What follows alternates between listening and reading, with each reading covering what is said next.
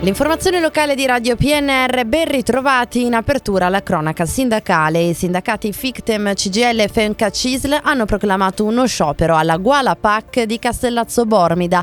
Come hanno sottolineato le parti sociali, infatti nell'incontro con la direzione dello scorso 6 dicembre l'azienda ha confermato che da gennaio lo stabilimento scenderà dagli attuali 18 turni ai 15 turni a causa di una flessione di volumi che riguarda tutto il gruppo EMEA, una situazione che quindi rischia rischia di comportare l'interruzione del rapporto di lavoro per circa 20 lavoratori con contratto di somministrazione.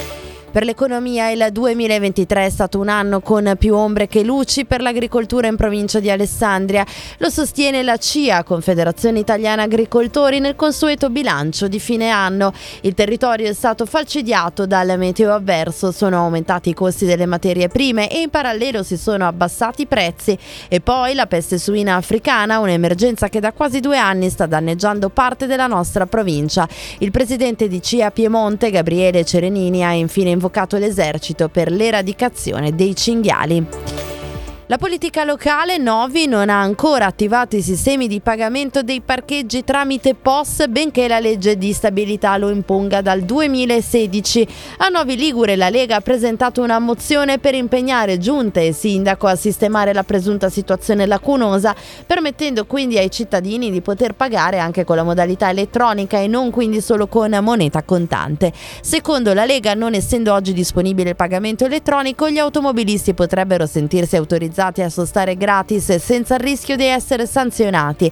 Messaggio molto pericoloso, replica il vice sindaco e assessore alla viabilità Simone Tedeschi. Sentenze della Cassazione che danno piena ragione ai comuni in caso di mancati pagamenti per questa fattispecie. Oggi per il calendario cade Santa Lucia, il giorno più corto dell'anno, protettrice degli occhi, degli oculisti e degli scalpellini.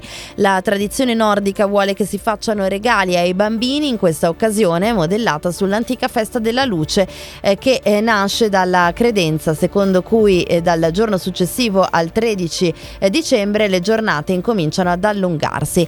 In eh, eh, realtà ciò accade nel solstizio d'inverno.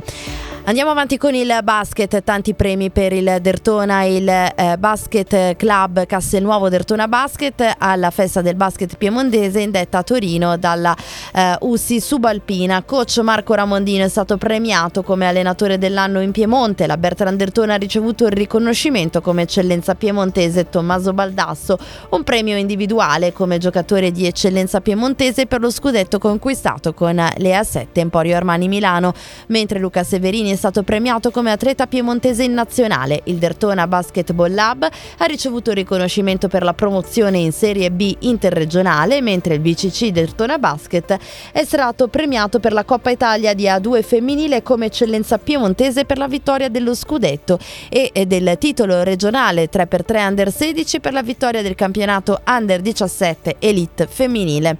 Era l'ultima notizia in redazione Stefano Brocchetti, Massimo Prosperi e Luciano Sborno. Gli approfondimenti su radiopnr.it. Ora gli aggiornamenti con Trabimeteo.